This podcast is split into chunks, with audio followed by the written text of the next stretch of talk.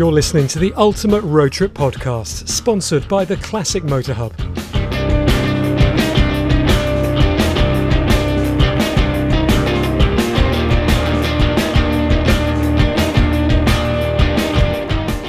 Hi, everybody, I'm James Worley, and it's a warm welcome back to the Ultimate Road Trip Podcast, sponsored, as you've just heard, by the Classic Motor Hub. It really is quite a place. If you're ever in the Cotswolds, do go and have a look around. They have an incredible collection of wonderful classics for sale, and even if you're not in the market for a D Type Jaguar, a Ferrari F355, or a 635 BMW, or any of the wonderful collection of cars and motorbikes that they have in their historic hangars, do stop in for a coffee and a good nose around. Now, it's a very special episode of the Ultimate Road Trip podcast this week, and my guest needs very little introduction. I'm joined by three time Formula One world champion, the Flying Scot Sir Jackie Stewart. The term legend is not to be used lightly, but in Sir Jackie's case, it's a no brainer. From his early competitive years in the British shooting team, winning several national championships, then as a racing driver, winning his first F1 World Championship with Matra in 1969, and then his second and third with Tyrrell in 71 and 73. He's been a fierce advocate for safety in Formula One since the late 1960s and has been involved in racing in one way or another since he retired, with commentary and advisory roles, and of course as a team owner, initially setting up with his son, Paul Stewart Racing, in 1988, and then Stewart Grand Prix in 1997. In 2016, he founded the charity Race Against Dementia, which has been set up to fund pioneering research into the prevention and cure of dementia. He's described it as one of the biggest challenges of his life after his wife, Lady Helen, was diagnosed with the illness. I've been really lucky to interview Sir Jackie several times in the past, usually just before he's about to jump in and drive one of his historic Grand Prix or touring or Can Am cars. So to be able to sit down and chat with him at length albeit virtually over Zoom in the middle of the pandemic, was a huge privilege. As well as his ultimate road trip, we covered many topics, including Race Against Dementia, his early years of shooting and racing, and of course, his beloved Scotland. And it's an honour to welcome Sir Jackie Stewart to the Ultimate Road Trip podcast live from his home in Switzerland. Sir Jackie, thank you so much for your time this morning on the podcast. Also, to talk, of course, about Race Against Dementia, which we'll come back to. But first of all, welcome to the Ultimate Road Trip. Well, thank you very much indeed. Uh, obviously, road shows are an important part of everybody's life. That's right. They've taken a bit of a back seat, though, haven't they? This year has obviously been unprecedented in terms of what we've been able to do with the lockdowns and the restrictions. How has it been personally for you, considering uh, your continued work with companies such as Heineken and your ambassadorships and uh, your F1 commitments? It's obviously been a very different year. I spoke to you at Speed Week last year. Uh, the Duke of Richmond put on that amazing event, but it's it's been a different kind of year, hasn't it? Well, I've never had more time off uh, than I've had in these last year months, really, and no, almost, I suppose, it's more than a year.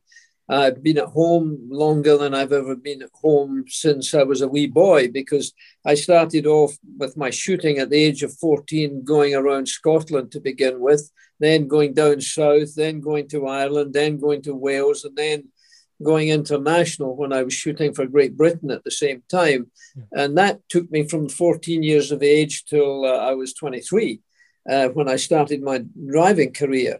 So even then, I was running like a, a rabbit because in those days, a racing driver um, drove sports cars, GT cars, Indy cars, Formula One cars, Formula Three cars, Formula Two cars.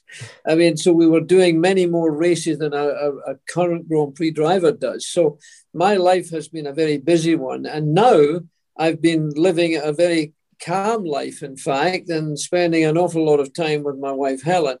Uh, so therefore, and the rest of my family. So yeah. in in many respects, it's it's been a gift but of course, um, I, will be very glad when we get back to normal life again. That's right. You say important with family time. What it has managed to do over the past year, I've been really interested in and loved watching your memories videos, which of course uh, you've uh, you've put on uh, the internet uh, to help promote Race Against Dementia, which is, of course, the latest challenge of yours. Uh, and uh, it's obviously a very important uh, charity that you've set up to find a cure for dementia and preventative uh, medicine. And you've just uh, you've said recently that it's the greatest challenge you've ever faced. But just going back to the memories videos, we'll talk about race against dementia in a, in a second. Your memories videos, which you've done like this over Zoom, you've managed to speak to some of your friends from uh, racing, from industry, and of course royalty with Her Royal Highness uh, the Princess Royal. So it's been a great opportunity for you to speak to your friends about this very important charity that uh, you're now spearheading. Yes, uh, it's a global charity because it's a global problem. More people die with dementia than any other illness. Um, and we're very far behind in many ways. I mean, for every uh, one scientist in dementia, there's four in, in cancer, for example. So we've got to change that. We've got to get more things done because there has been no cure for over 40 years. And that seems ridiculous in today's world. Uh, we get people to go to the moon and we get all sorts of other things happening. And yet, for over 40 years, no cure. And now more people die of dementia than any other illness. So it's a, a, very serious situation to, to be faced with. And now the statistics are telling us that um, for everyone uh, that's born today, one in three are going to have dementia. Yeah. And, and we've got no cure or no preventive medicine. So that's why I started it up because of Helen, who was my timekeeper, my lap charter. Uh, and we've been married over 57 years now, and we've got two wonderful sons, but we've now got nine grandchildren and, and two daughters in law. It's wonderful. So it, has been a great trip for me, my, my whole life, in fact. But um, I've had more time at home for this terrible epidemic, if you like. Yeah. Uh, but my Rolex time and my Heineken time and my Formula One time have have now become uh, very few and far between in comparison to my normal life. Yeah, you were talking about uh, your Formula One time. Obviously, with Race Against Dementia, the very exciting uh, spearheading is bringing the F1 technology into the medical laboratories. Is what you want to do, out of the box thinking. You're saying you've said in uh, in in interviews, and and using F1 thinking in in finding. Uh, to attempt to find that cure for dementia, which is unprecedented uh, in the medical profession, I would have thought. Well, um, Formula One definitely uh, has faster problem solving skills than any activity in the world. And I would say even beyond aerospace, uh, because there are more Grand Prix races than there are shots to the moon or shots to space. Yeah. Uh, and every two weeks, more or less, in the world, and 22 Grand Prix and 22 nations in the world. So there's there's got to be performance, and performance is changing constantly in Formula One, whether it's Red Bull or whether it's Ferrari or whether it's McLaren or whether it's all these other great teams that have um, an amazing number of people doing research and development on a continual basis, far beyond anything that happens in health, actually. Yeah. So that's why we're using the model Formula One uh, in trying to find a cure for and preventive medicine for dementia because the it's it's a terrible illness for so many people and and and really few people can afford what I'm able to afford by keeping Helen at home with seven neuro nurses. I mean, only two at a time, but 24 hours a day. We've yeah. got to have two people with Helen. And that's very, you know, very unusual to be able to do that. Now, I'm very happy to be doing it. But when I go to as many homes as I do to see the conditions that these people have to live in, uh, so lonely without their own family, and of course with the epidemic, it's become even worse. Very difficult. So yeah. it's been a very difficult couple of years or so. We shall come back to race against dementia, So, Jackie. Let's crack on though with the main part of the podcast, if you will, uh, which is the ultimate road trip, which is seemingly five very simple questions, but they can conjure up lots of memories, those questions themselves, and it has done for the, my past interviewees.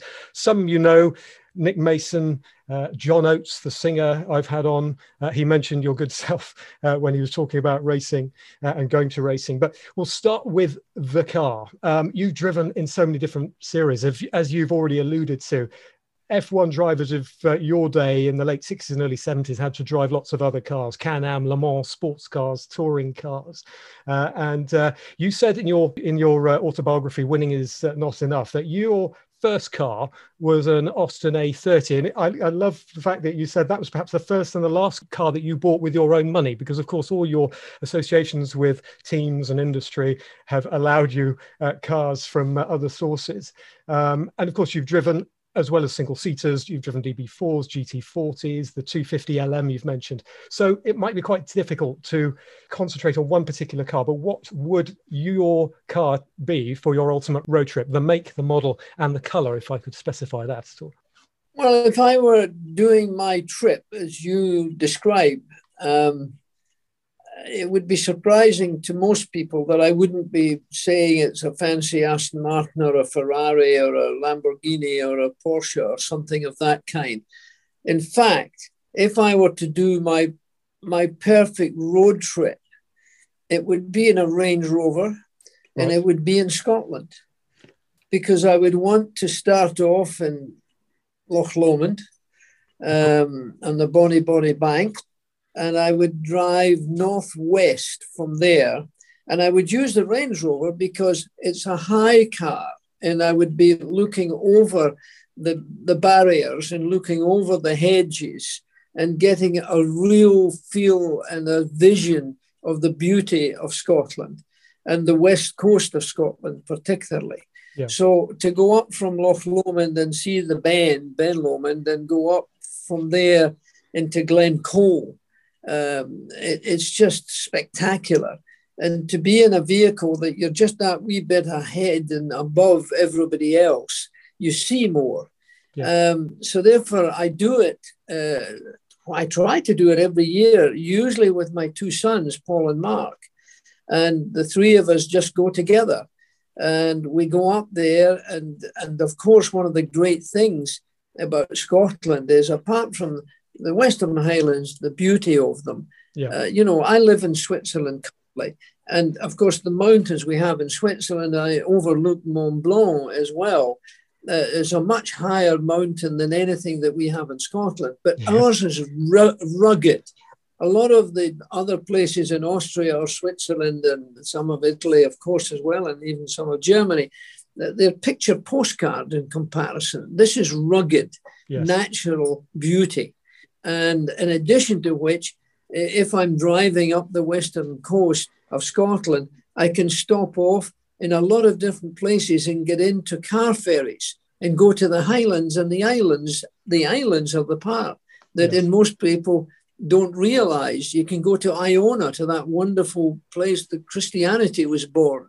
Yeah. Um, and that, and you can go to so many different islands in the same day, even and see the beauty and the peace and the quietness and, and no great rush of people either. so that would be my way of, of driving in that fashion. And whether I was driving or whether Paul and Mark were doing the driving is just as easy. We see more from that height. And if I recommended anybody to go, it would be to go to Scotland it doesn't matter if they're golf players or not, because you could play golf in almost every wee village in Scotland. There's a golf course, but it, it has tremendous history to it, Scotland. And the Highlands, as well as the islands themselves, are so beautiful and not big populations and just sheer beauty. Whether it's, and of course, Scotland's famous for its rain as well. Yes. But again, the moods the of the climate in Scotland are so fast. They change all of the time. So th- that would be my my favorite. Have you been a fan of the Range Rover since its inception? Of course, 50 years, just over 50 years since uh, Charles Spencer King designed the original two door, which I still think is one of the great automotive designs. But the current Range Rover still is car. Of course, it's nothing like its original version with the spray out uh, uh, seats and the interior, but it's still a car for every occasion from the Highlands to the city.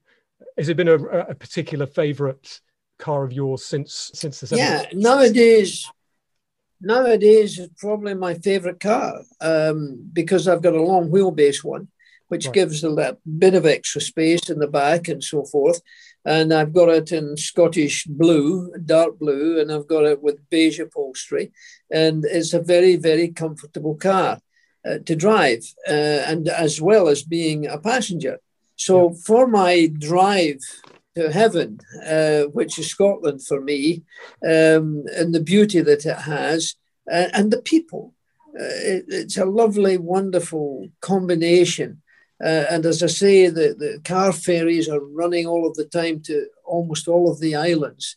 And you go right up the northwest. The northwest is the beauty. I know there's a lot of nice things in the south and it goes in the in the east as well but the ruggedness and the the reality of it and the number of islands you know there's there's there's there's still saltwater you know way that goes right into the country yes right inside the country as well as the, the you know the soft water lakes and as they call them in england yeah. but that's a, an english word uh, uh, we have we have lochs uh, and and really the castles and the history and the the whole bit about Scotland. It's it's one of the best kept secrets I think in the world, um, and it, it's just so nice to be able to, as a Scot, go back there. And every time I'm taken aback by its beauty and its splendor and its ruggedness and and you drive up there and you see these wonderful deer, you know, a yeah. big stag with,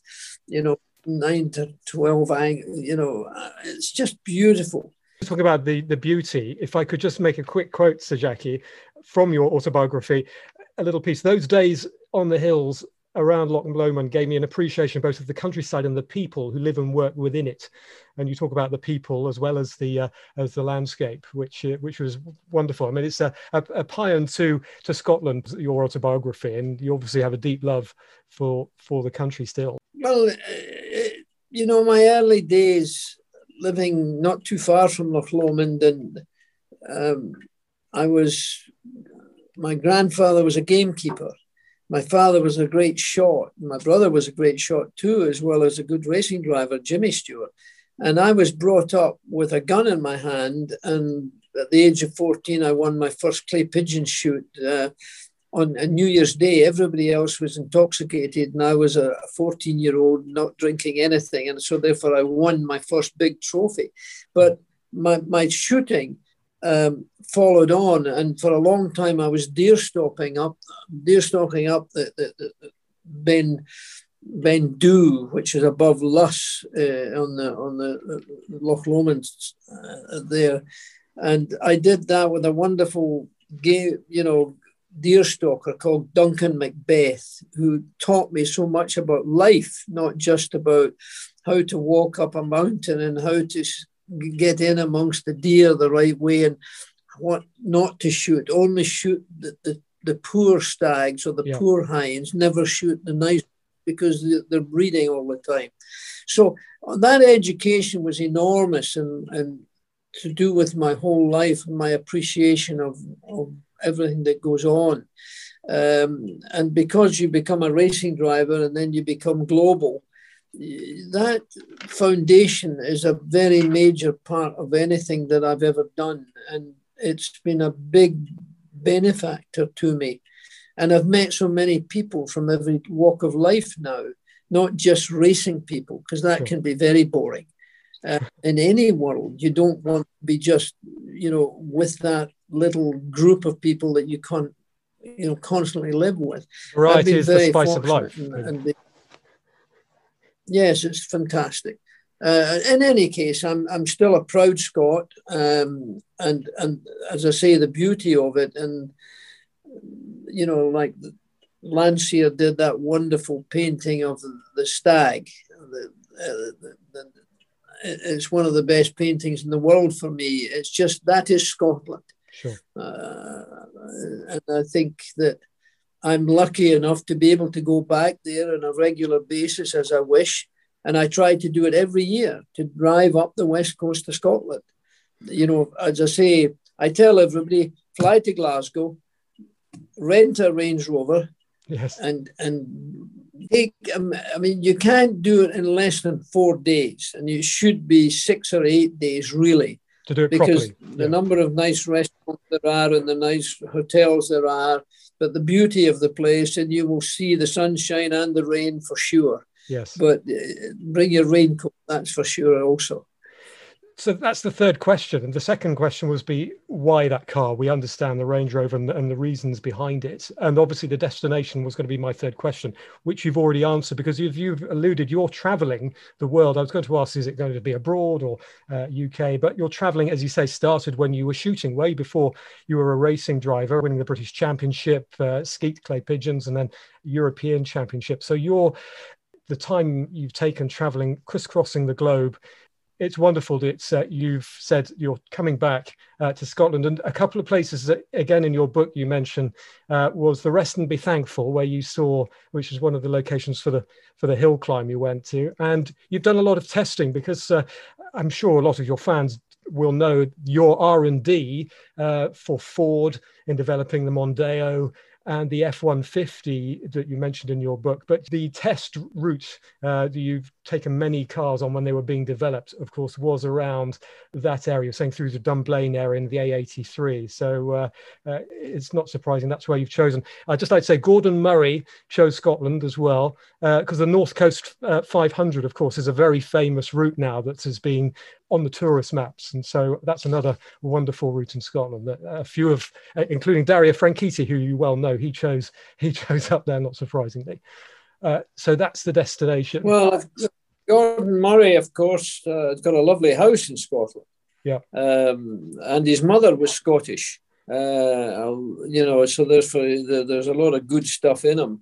Uh, and I think you know the the, the Scottish uh, racing drivers uh, have been very successful. If you think about it, on all of these years, the one Le Mans as Scottish racing drivers with the Curie of course, Ron Flockhart, and and, and Jimmy brother. Stewart, and Yes, Ian indeed. Stewart, Ninian Sanderson, and uh, James Scott Douglas, and a whole lot of other folk. Uh, Lawrence as well uh, was great. Um, no, no, Scotland is a wee country with an enormous amount of success. I mean, if you think about it, television was created by a Scotsman, the telephone was created by a Scotsman, the American Navy was created by a Scotsman. uh, for a wee country, and we're not very many people uh, in the country, we, uh, the population hasn't grown, it's just stayed pretty stable. One of our greatest exports is people. Yes. Everybody want to go abroad and they come back as Scots and never forget they're Scots. So, uh, and look at me, I'm living in Switzerland most of my life, uh, and yet Scotland is my first choice for somewhere to go. I I used to be a golfer, so therefore, there, St Andrews, I'm a member of the Royal and Ancient Golf Club of St Andrews, um, and I'm proud of it. Uh, and again, when the Open Championship is held at St Andrews, it's better than anywhere else in the world for that matter because of its history, etc. Yeah. So Scotland has a lot to offer, and, and it's a well kept secret. We've never, you know, you see very few television commercials on Scotland. You see more in Malaysia and Thailand and and, and Italy and, and God knows where. Not very often in Scotland. So uh, this should be presenting Scotland uh, and and thinking about it to drive up because our roads are in great condition as well. We don't have as much traffic as there is down south, Yeah. so our road conditions are considerably better. So I think um, we've got a great history of motorsport apart from anything else. The Ecurie Ecosse and David Murray was the man who started that, and the Border Reavers who got Jim Clark started, and Barry Filer got Jackie Stewart started. Nobody knows who he is, but unfortunately he passed away with dementia, by the way. Right. But he, he without Barry Filer, I would probably never have been a racing driver. So, uh, as a wee country, we're, we're, we're pretty well off for having achieved quite a lot. But just going back, Sir Jackie, to your involvement in Scottish racing drivers with Paul Stewart Racing and uh, Stewart Grand Prix, of course, the names are household now. David Coulthard, Dario Franchitti, Allan McNish. You're behind, or you helped the drivers when they were young in their careers. So people helped you. You've helped many other drivers as well. Gilles de Ferran, Juan Pablo Montoya. You've had a lot of success with Scottish and uh, racing drivers from across the world. Yeah, well, we've had Paul Stewart Racing and Stewart Grand Prix, of course, um, was very Scottish in its colour scheme and the tartan swish going through the car. Uh, and we had all of these wonderful drivers from Brazil and uh, elsewhere uh, to come and drive for us. Um, and and like you said, to bring along the David Coulthards and the Allan McNishes and the Dario Franchittis and people of that kind. And, and if you think of it, it even went to broader areas where where we had, you know, Montoya, as you mentioned, and Castroneves and, and Indianapolis yeah. winners, and as well as uh, uh, you, you, know great names that are still very much part of our so-called family. And it's lovely because I'm still involved in Formula One and going around the world all the time. So when I get to Brazil, I see all of the drivers who, uh, you know, were, were puppies when they came over to start single seater racing. Um, and that we helped them on that staircase. Uh, so it's been a, that's part of our life has been good. And obviously, Paul, my son, uh, my elder son, uh, you know, was very much part of that. Yep. And Mark now is a very successful um, filmmaker and he's very creative. We're all dyslexic, by the way. I'm a, an extreme dyslexic. I can't read or write correctly. I don't know the alphabet. I don't know the words of the Lord's Prayer. I, I'm a really bad uh, example of a, dyslexic. But um, Paul and Mark are also dyslexic, and sometimes they're very creative. And you know, when you hear of other people like Steven Spielberg or Harrison Ford or, or uh, you know, Einstein was dyslexic. Yeah. Uh, Leonardo da Vinci was dyslexic. Lots of these people were, and and uh, you know, that in a funny sort of way has been part of my life, as it is uh, when you're more creative, yeah. and and when you are creative, you know, our racing team started as a staircase of talent, not just for drivers, but for mechanics, engineers, marketeers. Everybody was part of it. So that that part of my life is was a sort of different part, but it was based on the same on the same program. but again, the success obviously that hasn't hindered your success. And I, I, mentioned earlier about thinking outside the box. I mean, that's been a part of your mo since you had that accident in uh, Spain when you uh, broke your fractured your wrist and you uh, undeterred and you went to find somebody who could help you continue racing. And then, of course, with the race against dementia again, you're finding new ways of treating uh, old problems. And uh, as I say, you're thinking outside the box is is is, is wonderful. But I think that is part of being dyslexic. Yes. You know, when you when you're very clever, you you think only very clever things and uh, hang out with very very clever people. When you're at school, when you're dyslexic, you're, you're an outcast, um, and you're not treated very well by your your teachers in my day because nobody really knew what dyslexia was. Sure. Uh, so therefore, you were just dumb, stupid, or thick, and that doesn't make you feel good. And you know, if it was in those days, they said it was ten percent. Well, there was fifty-three in my class. There was five of us there for who were dyslexics, and we were at one end of the playground, and the clever folk were at the other end because they didn't want to hang out with the dummies.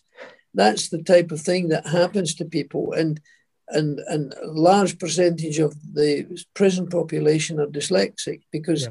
if you can't fill in a job application form, you, you don't have a job. Uh, and if you can't fill in anything else, you go to crime because you know that's that gives you money. And of course, you get put in jail. So I've been to an awful lot of jails to try and tell people with dyslexia don't worry about it. Just find something you're good at. And when you find something you're good at, you put more into it, more focus into it, more energy into it, and usually become more successful because yes. of it. Yeah. And, and that's why, you know, if, if you think of um, the people, for the man, who made Star Wars, George Lucas, yeah. totally dyslexic Right. George is very dyslexic. By the way, George is a, was a good racing driver. Nobody oh, really? knows that. He did quite a lot of motor racing, George did. And that's where I met him long before he ever did Star Wars. um, and he's very dyslexic.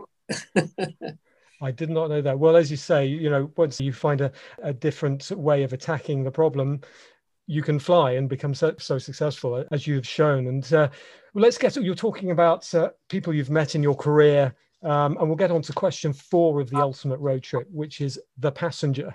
Uh, you've been associated, as you say, with not just the fam, the racing family, royalty, musicians, film stars and directors, as you say, industry leaders uh, from Ford and all the uh, companies you've had ambassadorships with, including Rolex and, uh, uh, Moet, Hennessy. And uh, it might be, again, very tricky. The ultimate road trip, your passenger who would be in the Range Rover? You've, allu- you've alluded to your sons. Would they be with you, or would there be somebody else?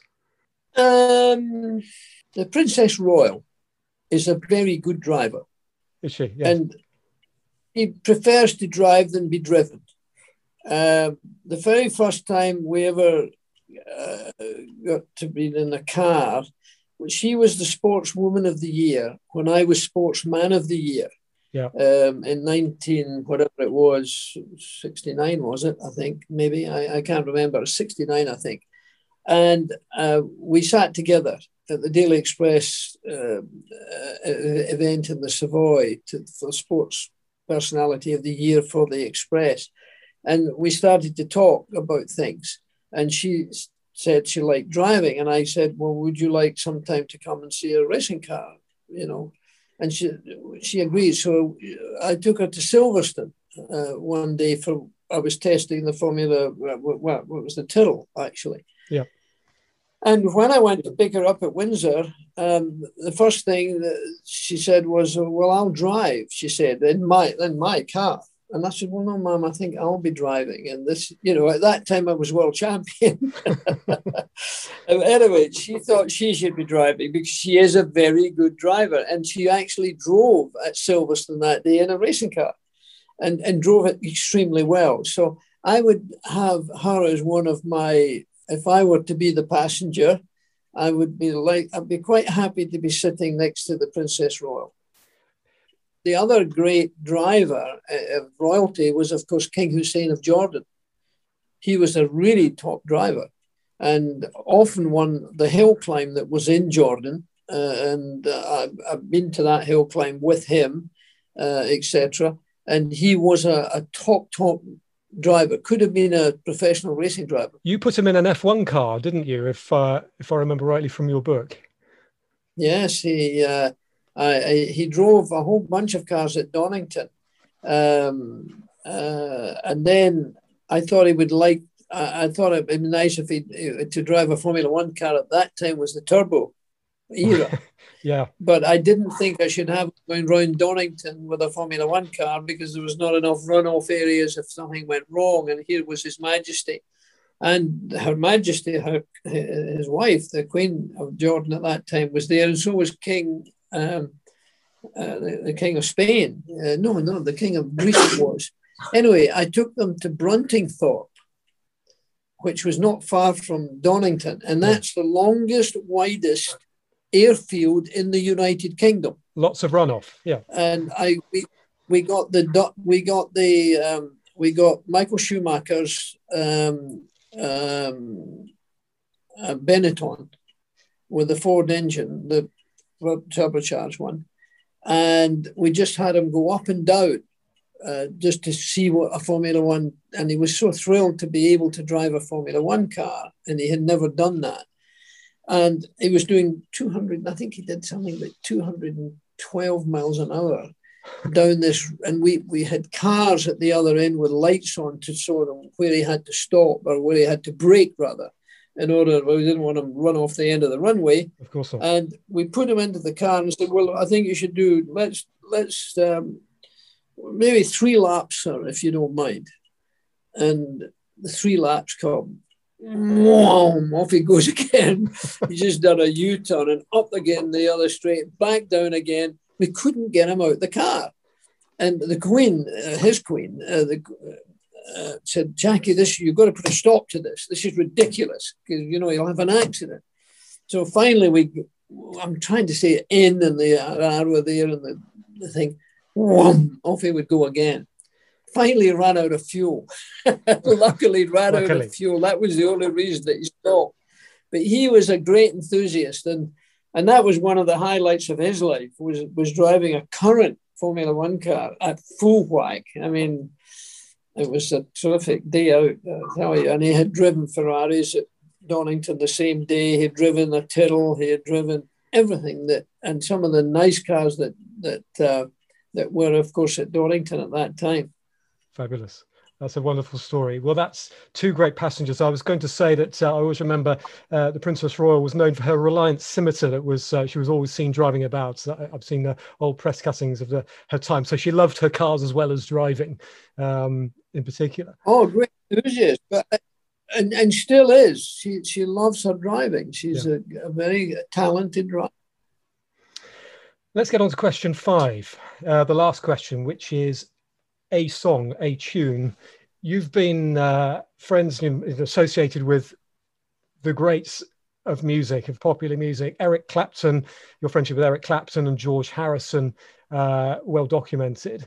Um, so I'm a little unsure as, as to where you're likely to go classical. You talk about your love of classical music in the in, in your autobiography, but uh, if there was one song or an album, but ideally just the one song which would start or finish the trip, what would that be?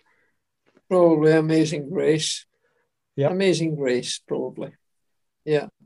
I mean, my relationship with George was a really strong one and one of the most important people I've met in my life. George Harrison, one of the best minds that I've ever had the privilege of being a friend of, if you know what I mean. Uh, people don't realize that. They think, oh, yeah, you know, the Beatles, just a bunch of, you know, Liverpool boys. I mean, they've, they've all done a, great things together. But George had a wonderful mind, tremendous mind, and he was an enormous enthusiast of motorsport. So he came driving a lot with us. He drove at Donington in a Formula One car. He he he was a great friend. Amazing Grace was a, num- a great number, but you know what? Uh, I've lived in a wonderful time. I've been very privileged. You know, the swinging 60s were terrific music, and all the top people came to the Monaco Grand Prix, whether it was the Beatles, the whole bunch of them came, right. and the Stones came, and Rod Stewart used to come. And uh, apart from all the famous movie stars, because of the Princess Grace, attracted yes. a lot of people at the same time, the Cannes Film Festival as well, which was thing. But you know, Eric Clapton, what a tremendous talent! There, there is a fantastic talent, and his music. I mean, I love listening to that. I every i am listening to a lot of music at the present time because of, of the virus, and exactly. we've been having good weather in Switzerland, and and the Beatles and the Stones and and and and uh, Eric and Queen. There was another one. I went to a lot of Queen concerts and got to know them and just wonderful music, fantastic music. Yeah.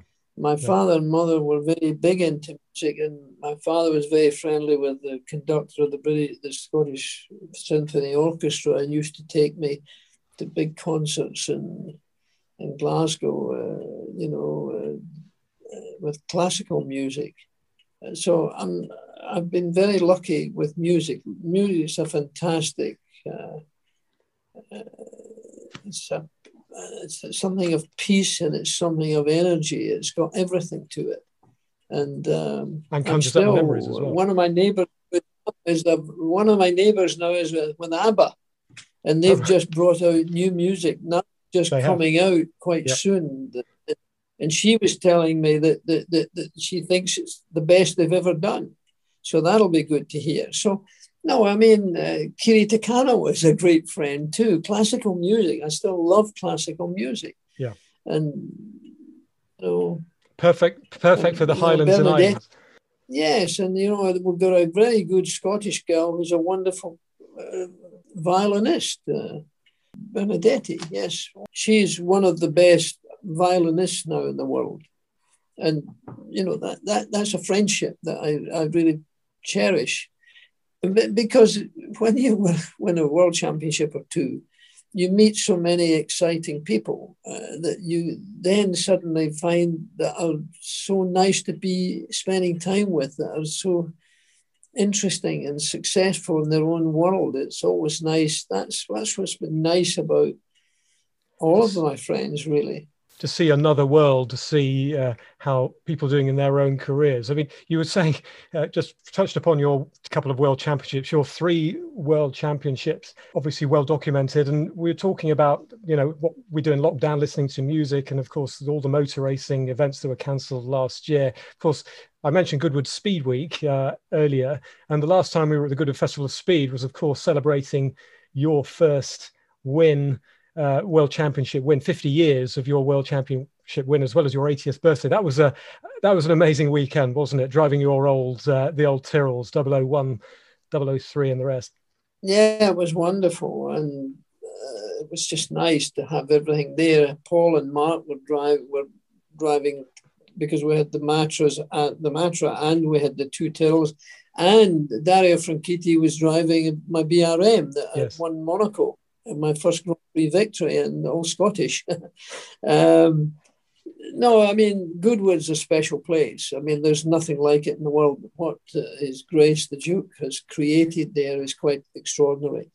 And I'm lucky to have the lap record there. Uh, I think it's 120.4 or something like that. Right. Uh, but way back, that was, you know, right at the beginning of my career as a Formula One driver no, Goodwood, I think, is is the best of its kind in the world. And I, I'll be there for the Festival of Speed as well as the revival. I mean, I'm always there. well, it would be great to see you there again. Just quickly talking about the Formula One standings, and and I, I like to think that you because I've recently watched the film The Weekend of a Champion, uh, which of course celebrated 50 years, Roman Polanski's film of You in 1971. In fact, we celebrated this year 50 years of that film, which is wonderful. And I, I, like to think of it, Netflix, the Netflix series Formula One Drive to Survive, obviously is all about the inner workings of a season of Formula One, which has had a fabulous ratings. But you spearheaded, you know, it was kind of the first part of your media career was that weekend. It was a fascinating insight into how you approached the Monaco Grand Prix. No commentary until the end when you were back with uh, Mr. Polanski in the original suite you were staying in uh, with your wife in 71. But that must have been quite a weekend for you. But you seem so relaxed. You look on on film, it looked so relaxing, despite the fact that you were winning the world championship. You were going to win your second world championship. Well, Roman Polanski, funnily enough, I'm sitting here and I'm looking at a picture of Roman and I together, a photograph that he sent to me. He says, What is it? Uh, times, what is it? Uh, let me see what it says here. It's a lovely picture. Uh, you, you there, there, it is. There. Oh, that's fabulous. Yeah. Um, uh, time flies when you're having fun. what, he's written in it. But you see, you know, Roman Polanski at that time was a giant um, and so creative. That was his great skill and still is to this very day. Yeah. Um, so I, we got to know each other extremely well, and it was his idea to do it. Long time after we got together as friends, and he said, "You know, why don't we do something together?" And he came up with the Weekend of a Champion. Um, and sometimes he was working the cameras himself. I mean, uh, tremendously versatile character and, and, and still to this day enormously creative and a, and a fantastic mind. Um, so he's, he still remains as a very good friend. So we're, we're lucky with that. And Paul Newman, I knew quite well, who I think was the best of the drivers. I think he was even better than Steve McQueen yeah. as a driver. Uh, he really was a very good racing driver. Um, and I was privileged to spend quite a lot of time with him because he enjoyed coming to the test track at, uh, with Ford Motor Company right. uh, in Dearborn, Michigan. They had another test track out of sight, uh, you know, in Michigan again, but a bigger one. And I, I used to. He, he wanted. He was a great friend of Mario's too, by the way. Um, and he would always come and spend the whole day with me just driving. And he he would drive and I would drive and so forth. Very smooth racing driver and a very very nice man.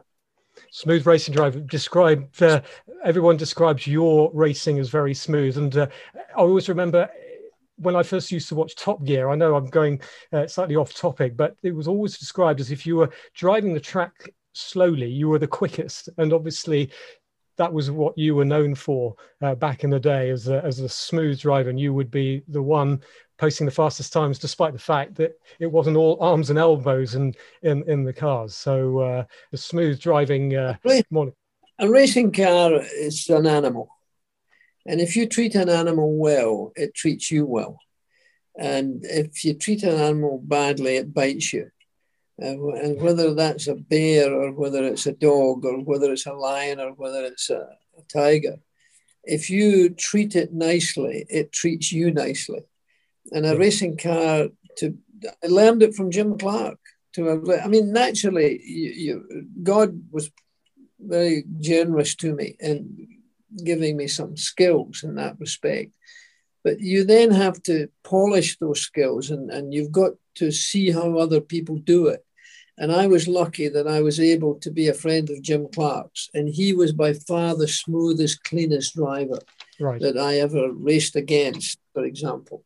And it's the same as Fangio was. He's the ultimate hero for me. But he was again smooth and clean and easy with a car. So I, I think it's, it's, something I learned um, and I was able to develop. Um, and I had very few mechanical failures. A, because I had very good engineers, mechanics, but if you abuse a car, it's like anything. It's like, like a human relationship. If you yeah. abuse people, you lose them. The, the, the, a car does the same. An animal does the same. I love my dogs to this very day. My, my dogs are important in my life. Uh, it, it, doesn't matter whether it's animals or people or cars. And I, am sure the same with aeroplanes, you know. Yes. Yeah. Um, if you're sweet and, and tender with the car and caress it rather than bully it, it'll always be better. Mm-hmm. Being the champion of the late breaker doesn't earn very many championships. So, Jackie, I could go on talking to you all morning, but we haven't even touched upon, of course, your influence in, in the uh, safety of racetracks since, of course, that dreadful year uh, starting in April 68, was it? And, and you said you've known friends, over 50 friends who've died in crashes over the years. I'd have loved to talk about your your influence in in the uh, and your spearheading uh, the uh, the safety side of things in Formula One, but that'll be another day, I think. Um, all I can say this morning, thank you so much for your time for the podcast. So we'll just go over again. It's a long wheelbase Range Rover from Loch Lomond north through Scotland with Her Royal Highness and the, Princess Royal and the islands, of course, with Amazing Grace as the tune. That sounds wonderful. And uh, we look forward to hearing so much more about positive breakthroughs with this very important charity that you've set up. And obviously, also look forward to seeing you at events, hopefully later this year, with the Goodwood Festival Speed and Goodwood Revival. So, uh, thank you again, Sir Jackie Stewart, for your time this morning on the Ultimate Road Trip podcast. Thank you very much for having me.